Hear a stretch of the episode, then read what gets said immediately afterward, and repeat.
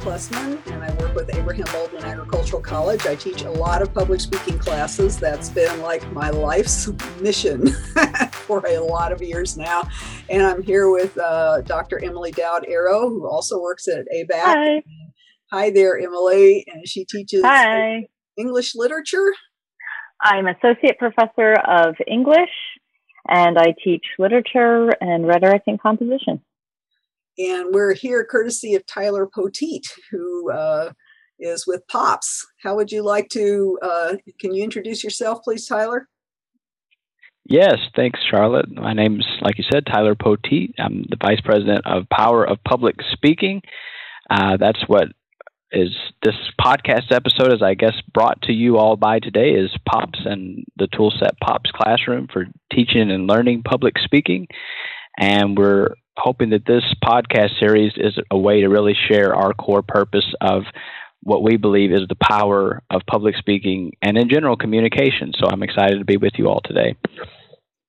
Okay, well, today we were going to talk about online teaching. And uh, since, thanks to COVID 19, we've all had uh, a crash course in that. And Emily got the jump on me because she's already teaching online a lot. So I wanted to start with her. She's given some really great talks to the faculty through teaching and learning at ABAC, at Abraham Baldwin Agricultural College, which is a mouthful, so we shorten it to ABAC.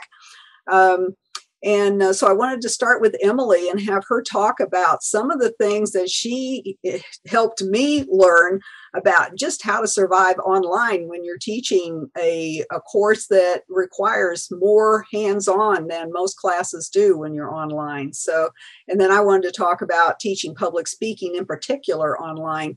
So, Emily, you want to give us an overview about uh, teaching?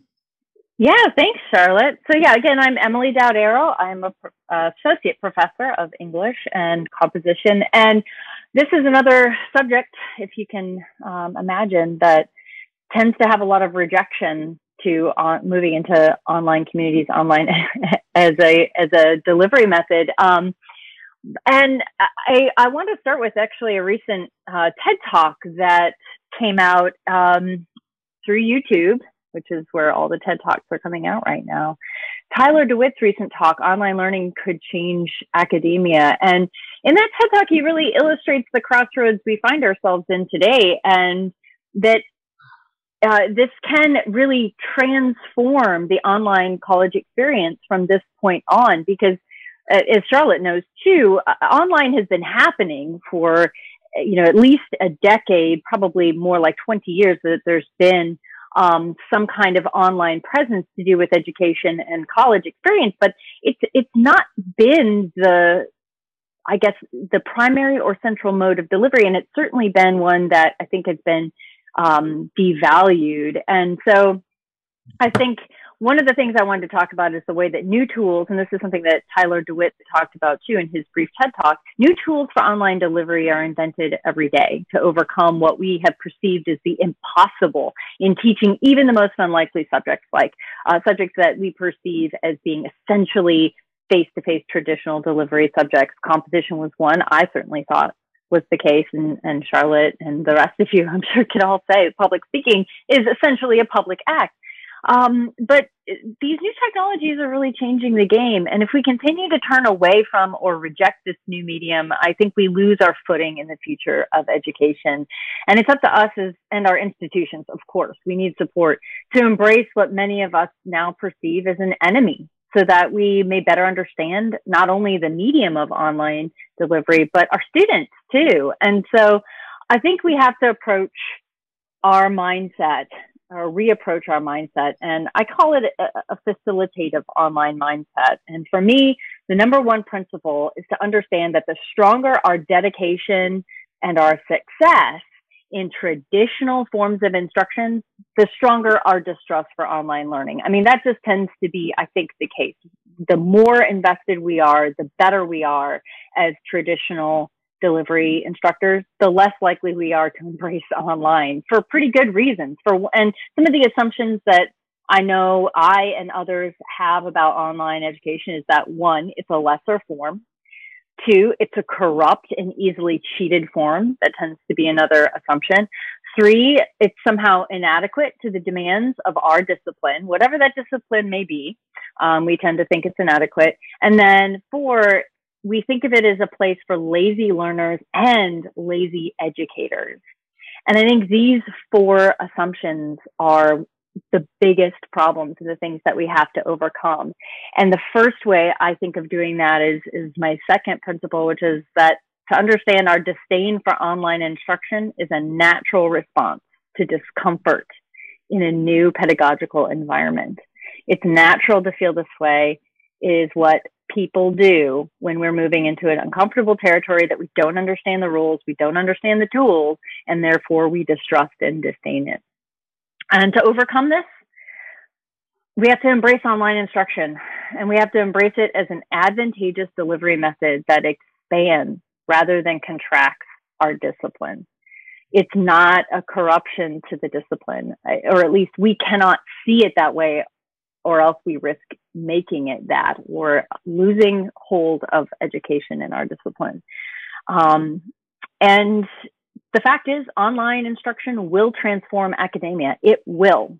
It's not could it, it could transform. It will transform academia. And we have a choice. We can either be part of that transformation or we can lose hold of it. Um, and lastly, I have learned to see transformation, especially in, in academia, as an act of interpretation. Transformation is an act of interpretation, of reinvention. There is no direct translation of a successful face to face class to online delivery. And that is what my experience has taught me. And the more I consume myself, different forms of education delivered online, for example, in, in format of, of YouTube, um, I, I, begin to see that as the case, that, that there's fundamental changes that have to be made. And so, as communication, as the communications theorist uh, Marshall McLuhan said, the medium is the message, and that's something that that Charlotte definitely um, also touched upon in, in, in, her experience, and I think is why we come together on this podcast. So, the more successful your face-to-face class, the more likely you're going to have to, or the more transformation it's going to have to undergo in order to become a successful online class. And so what that means is that you've got to learn what your tools are and sit back and think, how can I get at what I most importantly want my students to learn in my class? What are your favorite exercises, your favorite assignments? And then instead of thinking, how can I put this assignment online? Think, what do I love about this assignment? How does it really get at the fundamental skills or um, experiences that I need my students to have? And then think about what does online allow me to do that I couldn't do before. So you want to make it a uniquely online experience and one that transforms the actual subject and the actual assignment into something new. And and I think better. I mean, at least for me, a lot of my assignments became better and more interesting. They weren't necessarily something I could compare to what I was doing in the face to face classroom. They were just different. Um, but so yeah, that I think that is going to make life harder at first, but easier in the long run too, because you are swimming in a different pond now and you've got to meet the students where they are instead of trying to juggle that same format that you had in your face-to-face class and just somehow move it into the online um, area.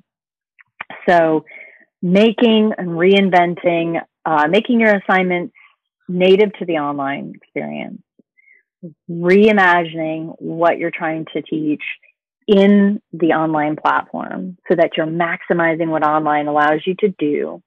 And then when it comes to evaluation, thinking about how to make your life a lot easier in, in that regard, because no longer um, are you just walking into the classroom and going from the hip and just sort of figuring out, feeling out the room. Um, there's a lot more pre labor that you're going through to get that class ready Um, and so that's labor that you weren't doing before.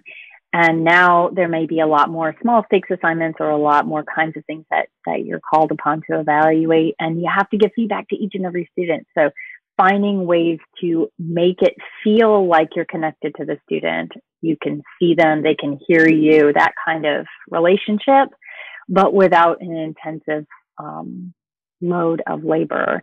And so, again, maximizing the tools that are now available to you online that simply weren't available to you as a face to face teacher.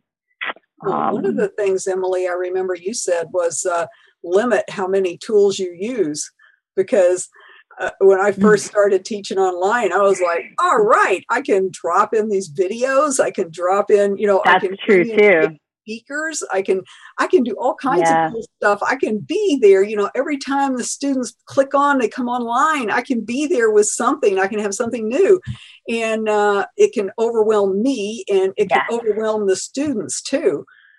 Yeah, that's true, and that's I think that's the other problem about getting into something new it's great to throw yourself into it and get excited about it. And I, I agree. I had the same issue, Charlotte, that I thought, oh, we can do this and I can do this. But the fact of the matter is being simple, sticking to it, whatever it is that you want to do. If you want to do that video online delivery, if you want to have things written, um, stick to that mode and keep it consistent because your students are going to feel overwhelmed as well.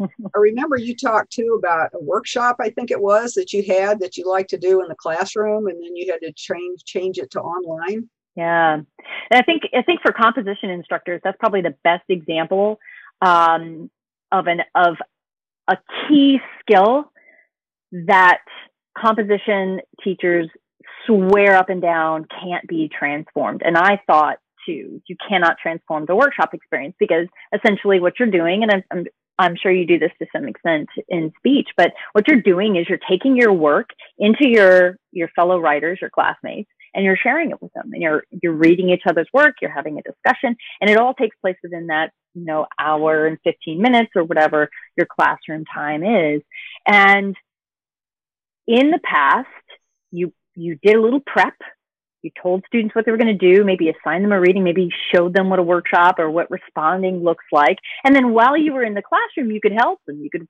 circulate, you could foster, um, watch them write some notes, and then it was done.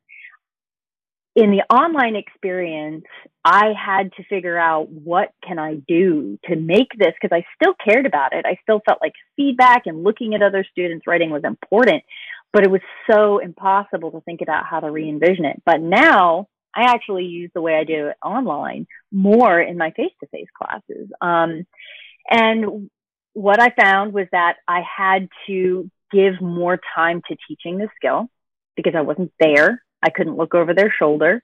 Um, I had to give more time to showing them practice and examples. And then what I found was I could actually get more out of it than I had been getting before in the face to face setting where students would just cop out and not really give good feedback. Or they would just chit chat about nothing, which was great, but maybe not getting at an actual skill. Whereas in online setting, I could look at their feedback because they were doing it using word comment and other dynamic methods that I could then read. And I could actually evaluate their feedback in a way that was constructive to tell them, okay, yeah, yeah, you're really showing these skills. Oh, I, I really see you picking up on that exercise that we did before. Well done, you. And I also was able to present workshop in a way that I thought was ultimately much more valuable. One of the biggest complaints in my composition classroom for 10 years about workshops was I don't care what an unexperienced writer says about my writing. Or I I don't feel comfortable telling someone else their writing is good or bad, which again was like fundamentally not the point of workshop, but students kept going back to that. They kept thinking, well, I'm not experienced. I think the teacher should do this, or I don't feel qualified to do this. Where when of course the point was that you're practicing, you're learning, you're getting an idea, looking at someone else's work gives you a better sense of how to look at your own work when you go back to it. But those things were lost in the face to face setting in ways that in online I could hone in on. And I could say, actually, if you get good feedback, that's a happy accident, right? The point is you practicing. Can you look at someone else's work and see these things and, and do these skills? And so then I, I was able to concentrate on the actual feedback they were giving as the skill, as the, the actual work that I was going to be evaluating rather than just giving them space to have this experience. I could actually foster it and, and help it along. And that's something that would never have even occurred to me to do if I hadn't been teaching online and forced to try to find a way to let students give comments to each other. Yeah, I've found some, I found some of my favorite exercises have have shifted pretty dramatically too, and have done surprisingly well. I mean, I was I was yeah uh, and and it was the students that were doing it. you yeah. know, I yeah. told them to find partners. So this was an interpersonal class. I told them to find a partner in the class and answer a series of questions, interpersonal questions about how they related to group work. Mm-hmm. And it's something that I could use too for group work for public speaking too, if I wanted to. Mm-hmm. And, and I have thought about that. But anyway, a few of my students they submitted the work and they put in the message section I couldn't find anybody that would respond to my emails. So I just went and talked to my boyfriend, my girlfriend, my roommate, my mother. Mm-hmm. And mm-hmm. it turned out that that was just an amazing exercise for them. They came back and said, it was just so amazing. I mm-hmm. learned all the stuff about my mother that I didn't know. Mm-hmm. yeah, yeah, isn't that cool? Yeah, that's interesting too. Uh, and I think it's, it's interesting too. I'm sorry, go ahead. No, yeah, I was just saying it's a, it ends up being a good teaching tool for us too. Well, yeah, exactly. So they they came up with that on their own, and um, well, and that's one thing I like about uh, Tyler and Pops. They have Tyler. Can you tell me uh, tell us a little bit about your uh, site where students can go in and evaluate each other's work? Yeah, absolutely. And and listening to you, Emily, talk about how you have rethought the online class and and and, and really the progression of that and the evolution of that really reminds me of a lot of how we started with this project between myself, my own public speaking professor, her name's Catherine Taylor, the University of Louisville.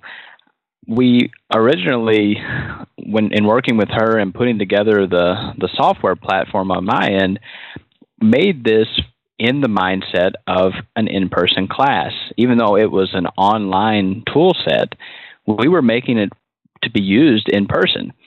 And similar to how students are doing work at home but then they always came back in. There was that touch point of coming back to the class face to face and so we made those core assignment parts that are common probably in all public speaking classes. You had your your outline and your speaking notes. You had uh, where you did peer and self reviews for the speech, and you had a way to grade the speech as an instructor. And so these things, it was nothing that online really opened up opportunity for. It was really just recreating what was in class online. And as we started to look at more online classes, and especially in this last year, obviously with COVID and everything moving online, where before maybe there was resistance and there still is today, but just we didn't have a choice. We had to move online. Right. And the mm-hmm. tool set in that way, yeah, the tool set in the same way, we weren't anymore just saying, how can we recreate what we were doing in the classroom? We really looked at it as an opportunity to say, what can we enhance and make possible that was not possible just mm-hmm. in the classroom. And so now we have mm-hmm. different levels of feedback and different ways students can can share videos and we have an AI speech tutor mm-hmm. to help students practice totally on their own. And so all these things mm-hmm. are still core to the central purpose of the class. And as you talk about don't don't overcomplicate it, don't put in too many videos and stick to one method. I think that's great as well because I think the the key is don't just use these uh, tools in the tool belt just because they can be used, but use them to accomplish the outcome of what you want the students to learn in the class. Yeah, and I and I think that it it ends up if you if you stay focused on what are going to be your most facilitative tools, then you can you can help teach the, the students the tools as you go on and, and they don't end up being themselves an obstacle to to getting the assignment co- completed. I mean, if you're rethinking about your your course now that you're you know you're forced through the fear and the disdain, and this is your mode, giving yourself the first the opportunity to imagine, okay, now I have at my fingertips all the capabilities of audio and video tech that's out there. I have the internet. Um, I have asynchronous instruction, which is something that actually is a gift in many ways. If you can get past the idea that an audience is a real immediate thing. I mean, theoretically speaking, an audience is always an illusion. It is always imagined. You are just as freaked out thinking about recording a video by yourself with the imagined audience that might be hearing it as you are in front of a room of 100 people. The audience is always in your head. So if we can get past this idea that the audience is something that has to happen synchronously, we have a lot of tools at our disposal. But then once you select your tools, they need to be part of your class from start to finish so that students are learning the tools as they go along as well and getting more and more familiar with them so that yeah the the tech and the mode of delivery isn't itself uh, an additional hurdle for them yeah you don't want to like throw in a new tool at the end. Well Sh- charlotte we kind of talked about that. I uh, think emily what you're touching on in the audience is the same no matter where. I think if you can accomplish that that is a long way toward making the outcomes of the class a reality and that I think the problem too often with these asynchronous classes, at least I'm seeing, is that students aren't picturing an audience when they're recording these videos. Mm-hmm. They are, that concept isn't coming through. They're just, frankly, reading a paper in front of a video camera. If you can let them know that mm-hmm. this is going to be heard by an audience yeah. and try to recreate that, that is mm-hmm. key to this. I think, especially the asynchronous formats. Mm-hmm. Well, yeah, and I think that comes back to remembering that this is this this is an age of new new communication forms, and so if you can connect that to other situations in which they are probably recording themselves for an audience and putting a lot more care into it rather than just thinking, oh, this is an assignment, you know, it's just a class, I'm just going to dump this in and move on. Um, getting them to think about it in a real rhetorical situation um, like they would if they were recording a TikTok video or something that they were posting on YouTube. Um, yeah, I, I, guarantee they they took a lot more care for their appearance. well, yeah, um, and, and that's that was one thing that I found exciting. I mean, you know, COVID nineteen happened, we all had to deal with it. And as I was starting to change my classes to online, I started to realize that uh, first of all, what Marshall McLuhan said, medium is the message, is very, very true. And uh, it was changing the way students approached public speaking in particular.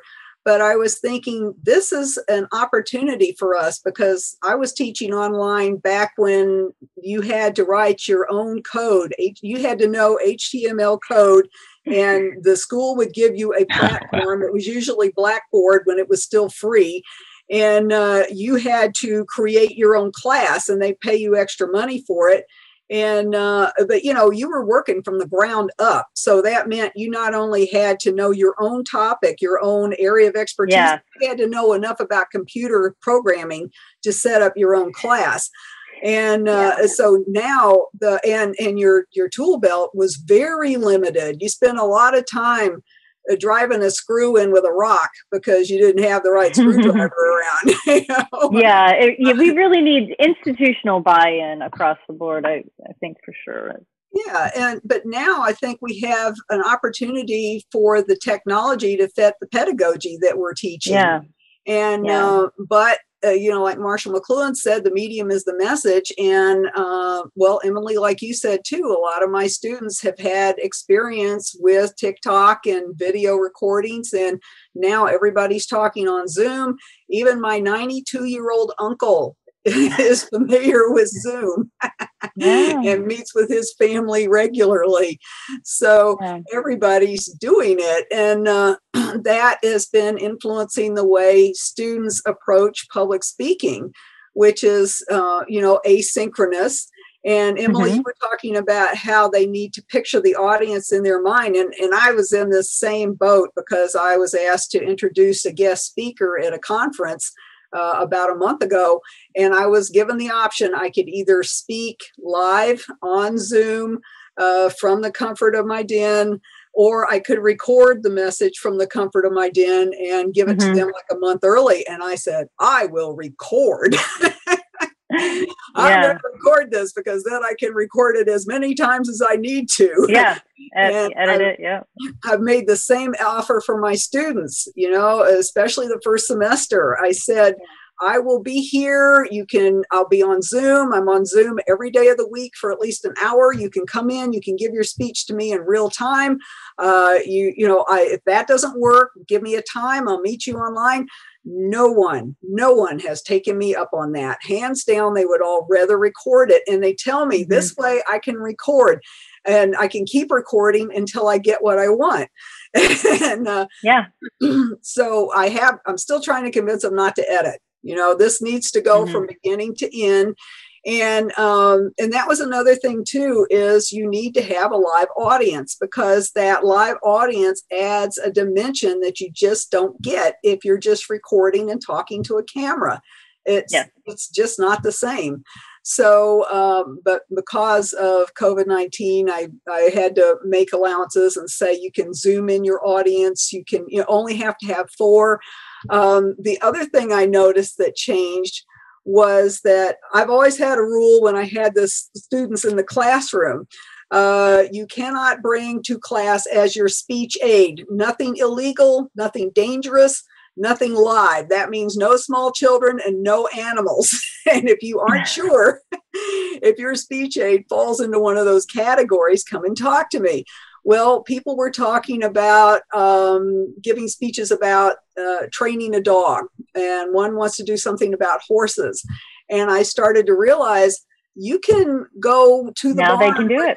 Yeah, you can go to the barn where your horse yep. is at. You can have your audience there in the barn, uh, mm-hmm. and mm-hmm. can use your horse. And uh, I did recommend that you have someone hand you the dog's lead or the horse's reins, and then take the horse away when you're through with it and you have mm-hmm. someone record the speech for you. Don't try to do all of this at the same time.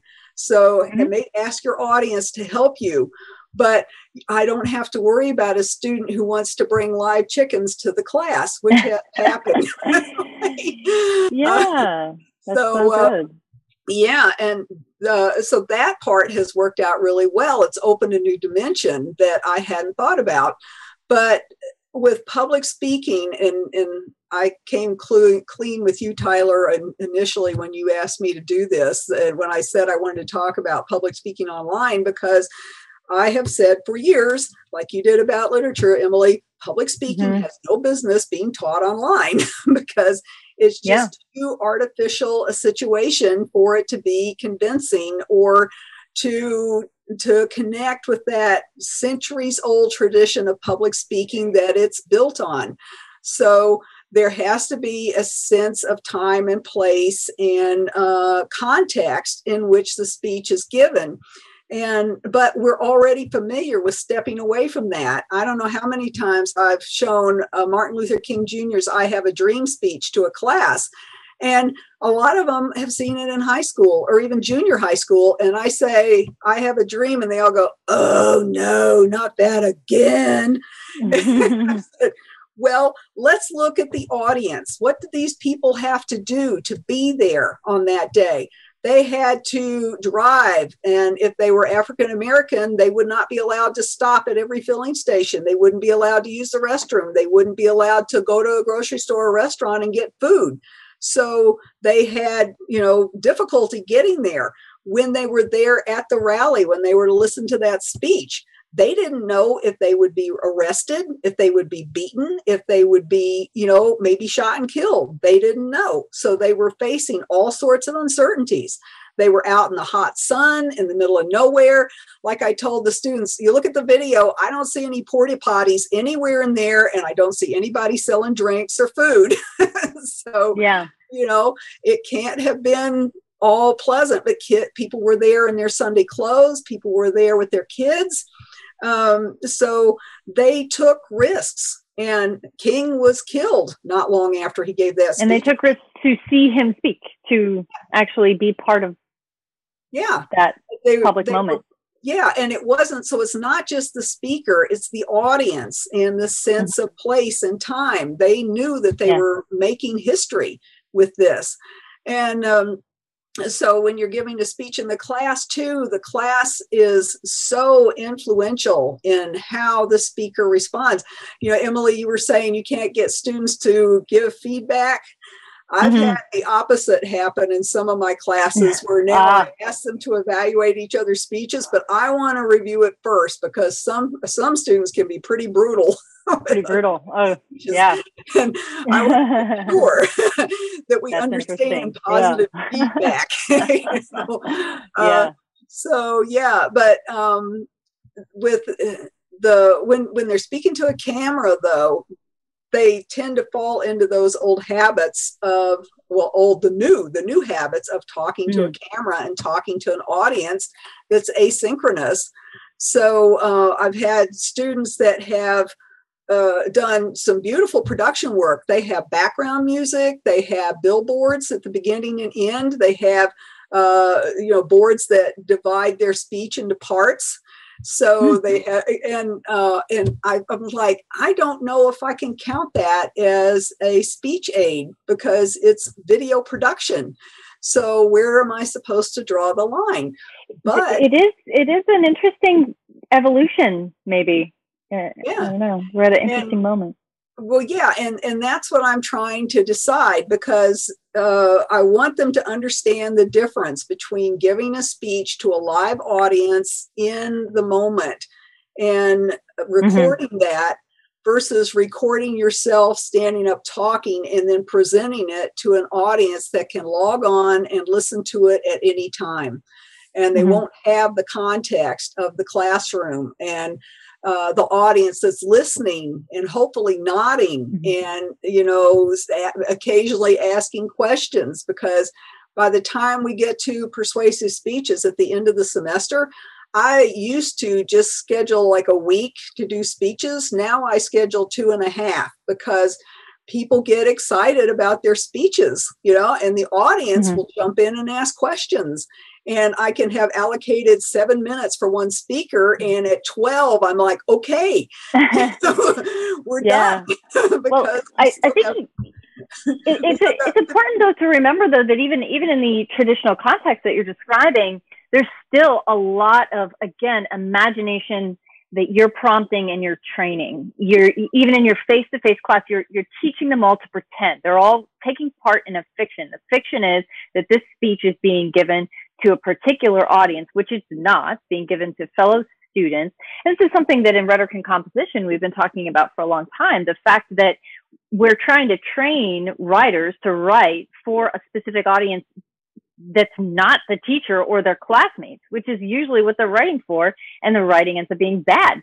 So it's it's always already a fiction that everyone's participating in or not. And the strength of you as a teacher in a traditional classroom is that you're able to help them recreate that illusion and you're able to get your class to participate in being the accurate target audience for that speaker. And I think in the online setting, it's just a different kind of training. You've got to train them into that imaginative world in a different way.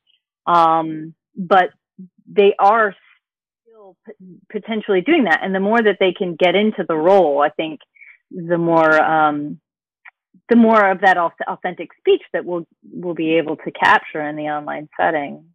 well, and and that's that's the other part of this too and here i'm trying to look into my crystal ball and if anybody out there tyler said that there would be a web page where i can post questions like this so um, what do you see for the future for public speaking Mhm. because i Yeah. just spent monday through friday at the see southern states communication association annual convention and it was completely online some of that was really a good thing. Sometimes it was rough because the technology was up for yeah.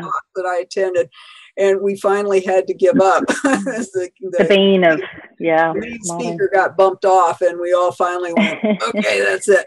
Yeah, uh, like a ra- rainy, rainy day. Yeah, exactly. Yeah. So Mm-hmm. Um, should I shift or should we shift public speaking to um, more where students are learning to speak to a camera and speak to that imaginary mm-hmm. audience or to a live audience that they can see, you know, the mm-hmm. faces in little boxes all across the screen where they would be talking to people that are not in the room. And that would mean yeah. that it could allow them to sit instead of right now I'm yeah. asking them to stand uh, they definitely still, under no circumstances, should just read a speech like Tyler was talking about. Uh, everybody right. in the audience knows how to read, so we yeah. could just you know email the attachment to everybody, and we'll read it ourselves. Or you can yes. get up and present as you should, and make it your own, your own speech. But um, yeah, should should we do some of that? And I'm beginning to think about incorporating public speaking as part of that, where I would allow them to give at least one speech and say, "You can sit." Uh, if you want to wear sweatpants, I don't want yeah. to know about it. Yeah, yeah, I, I, um, I agree, Charlotte. I mean, gosh, it seems like it, at least a, a module. I mean, because look at any of the the content creators today on YouTube, which is just ubiquitous now. I mean, every student is growing up consuming YouTube, and the successful content creators are doing the same things that you're training in speech writing. They are practicing. I mean, they get to edit in a way that they may, perhaps didn't in the past, but they have memorized their script. They, you can tell the, the content creators who are not memorizing their scripts you can tell the ones who do not prepare and who just wing it. It's bad. Uh, it's long. It's it's inefficient. Um, yeah, I think it's it's a skill. It is still, I think, public speaking. I mean, I I feel like it, what's happening is that two things that we saw as separate are no longer as, as separate as we thought before: video production and and uh, public speaking. But it's not it's not the same. Yeah, and uh, necessarily. darn what was the thought went right out of my head uh i'm sorry all right yeah my phone acted up sorry about all that uh, noise, yeah. but my phone gives feedback sometimes uh, but yeah, you know, and they're they're going to be doing these speeches. They're going to be giving these presentations, like you said, podcasts and that kind of thing. And that was it. The other thing too is how do you prepare the scene? You know, we talked about Tyler, you and I talked about it, and I think with Emily too about the background that uh, you show when you're doing a podcast, or if mm-hmm. you're videotaping, or if you're talking to an audience. Mm-hmm. Um, and I noticed that I was kind of paying attention during this conference to see what people had in their background because, mm-hmm. you know, I'm kind of curious to see. And uh, yeah. I'm about the only one that really let my life show. so, mm.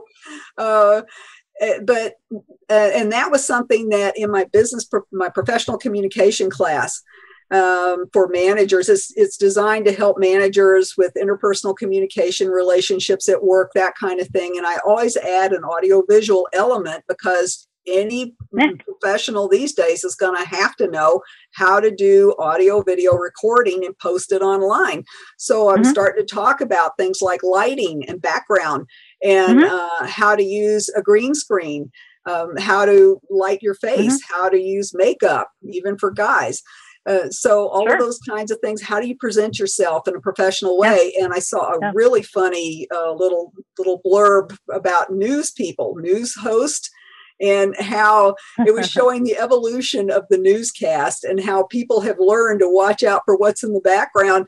It had one reporter, I mean, she was like a, a, national reporter on a national news stage.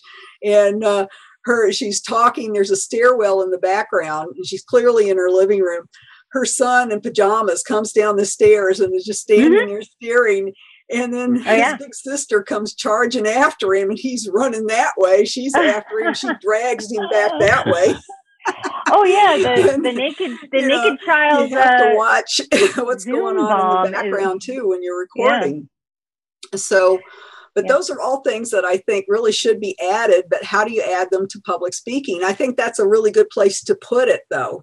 Uh, sure. no, that would yeah. be an appropriate way to uh, advance the class. Even if I was yeah. still in the classroom, and I'll be going back to yeah. the classroom in the fall, I'm thinking that that is something I would probably add and have students post online and then mm-hmm. put it in something like Tyler's group, you know, on uh, Pop, Pops, where students yeah. go in and evaluate each other's speeches. That's another part that's sadly missing for online that Pops helps with is how do you get students to evaluate each other's speeches because that's a huge yeah. part listening and evaluating. That's a big part mm-hmm. of public speech. Yeah, I, I agree, Charlotte. I think that's a, so, fab, um, fabulous idea. That's about everything I had. Unless Tyler, do you, can you think of anything Emily and I might add? Well, just uh, on what you were just talking about, we're seeing a lot of uh, instructors who are using our tool set because that's who we're talking to about how they're organizing their class. Is we're returning to class this summer, we're returning to class this fall, but what you're talking about, there are all these other dimensions now to contemporary public speaking, whether you want to define it the same way or not. But it's mm-hmm. but the communicating with people is, is changing, especially since being in front of a, a, group may not always be possible, like we saw in the last year, or maybe it's just uh, financially more efficient to join via Zoom instead of, of traveling. And though I, I mean, I enjoy doing that, as we probably all do. We like to still travel, but sometimes you just have to do that. But what they're doing is saying, all right, I'm going to stick to my my three main speeches that I had in the class. We're still going to do those. But I'm going to do it, especially since I can do it asynchronously and it's not going to take class time. I'm going to add in a fourth speech type and it's going to be delivered whether we do it on Zoom or we do it totally asynchronously and have students record and upload, in our case to POPs, but it, it could be, you know, to any format, just to have them do that upload and then not only do the upload, but then watch all the other students' recordings. Mm-hmm. And to have that experience of both sides being the presenter and the listener, as we learn, that's part of the communication process, listening, to help solidify that. And maybe they have that earlier. It's not necessarily the last speech because we've seen that doing that method even has an impact on the in class speeches because they have a better understanding of mm-hmm. the two sides of that when they see it from the asynchronous perspective. Yeah, I think the last. I forgot yeah, go ahead, about Sarah. that too. Uh, I always have students record their speeches and play them back uh, even before they yeah. had cameras right. in their phones. It's really, really important for them to record their speeches and watch yeah. them because it makes a huge yes. difference the first three or four times that you watch yourself speaking. Yeah. Once you get past the cringe factor. Uh, yeah. yeah. Yep. Yeah. Well, that's the value I, I, I really have. Go ahead, Emily. Oh, I was going to say the last the last thing I would say is that I, I feel like again, if in the spirit of embracing what is possible now in moving into this new forum. I think maybe even in a way, this could be, if you think about it from the public space, uh, public speaking perspective, this could be a new way for public speaking to actually um, sort of reinvest itself with a sense of immediacy and uh, important rhetorical situation because it's now moving into the forum where students are perhaps more than any other place given a, an avenue, given a forum to be public speakers or public individuals in a way that has for a very long time been inaccessible. But now through YouTube and these other sort of um, modes of communication, they can suddenly find themselves speaking and addressing to audiences of hundreds and thousands of people can become a content creator, can share whatever it is their their hobby knowledge, can be a place to create media presence for their business by speaking about their products. I mean, how many products have we seen now whose uh, owners have made it a point to do public videos about their products? And because they're good public speakers and have developed a cool personality, they they don't even have to pay for advertising. So I think this is a place to help students see a real rhetorical situation, a real exigency for being in front of others but in this new space in this new way. And it, it just i think it makes the immediacy and the potential exciting in a cool way that we i think as educators would be foolish not to um, take advantage of and really own yeah, well, and online too, it opened up whole new opportunities for people that can't go to traditional school. You know, as a oh yeah, yeah, traditional student myself, yeah. I went back and got my yeah. master's when I still had teenagers at home and I was working a night shift so I could go yep. to school. And yeah. if I'd have been able to take my classes online, my life would have been 110% easier uh, yeah. in nursing yeah. seems to have been one of the first uh, schools that has done that. They um, yeah. tend to do their classes online. And uh, yeah, I used to teach philosophy for mostly nursing students, and I would post audio of my lectures online, and they would drive sometimes an hour one way to work. This is up in northern Minnesota. And they said that they would download those audio files and listen to them while they were driving. Mm-hmm. So, you know, mm-hmm there's all kinds yeah. of positive things about putting your lectures online about yeah. um, putting assignments online and those are things i'm already doing is having students yeah. submit a lot of their work online any place i'm at if i can log online i can access it which is nice and uh, you know emily you were talking too about taking some of the weight off your shoulders when it comes to moving online what's been killing me is trying to make the content the course content because there again the you know and and yeah. it makes me really reluctant to change textbooks because when i change textbooks i have to redo the entire thing well yep. guess what you know, textbooks yeah. come with that and, and that's that's where we, we need we need institutional buy-in we need we need uh our us as faculty we need to jump in figure out what it takes to make a really high quality course and we need to be able to present that to our institution. We need institutional buy-in. We we need more funding for uh, quality course prep. Uh, if they really want quality online courses, which I think they should, because they're competing with online corporations who are producing quick and easy content, not produced all by experts. So we we we really want to get better su- support um, because online is not a place for lazy educators. It is harder and I think more time is needed. Well, yeah, I'd say um, that about students too. It's not a place for oh yeah students either. That's uh, right. No, not at all. No, I used to teach blended courses, or you know, half online, half in the classroom. The hybrid, yeah, yeah, mm-hmm. hybrid. And uh, the students would say, "Oh, good! I only have to be in class half the time, right. one day a week. That means it's going to be easier." In the first day of class, I would point out this is not yeah. going to be an easy class. If anything, yeah. it's going to be harder because when you come to class, I expect you to be ready to give a presentation, to give a speech, to, yeah. you know, demonstrate that you have done the work, that you have read everything, you've finished the assignments that I gave you, you've listened to whatever talk I have posted, and you are ready to go from the minute I take roll and say, all right, mm-hmm. let's start with this presentation or this speech. So, yeah, students have to take more responsibility when you have an online class. And especially mm-hmm. for freshmen or some of the high school students that are taking early college classes, that can be hard. It's tough. And, and that's yeah. one reason you have to be a presence online too. You mm-hmm. have to be in constant touch with your students and be yeah. posting announcements and sending them emails and possibly calling them. Some schools encourage that, some don't allow it. Um, my office phone is forwarded to my house, so I can always answer the phone. you know, and uh, students appreciate that, especially if they're yeah. still new to online. Being available is really important to help them adjust.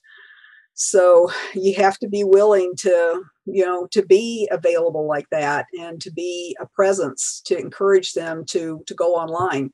So yeah, yeah students have to be willing to meet you halfway for it to be successful.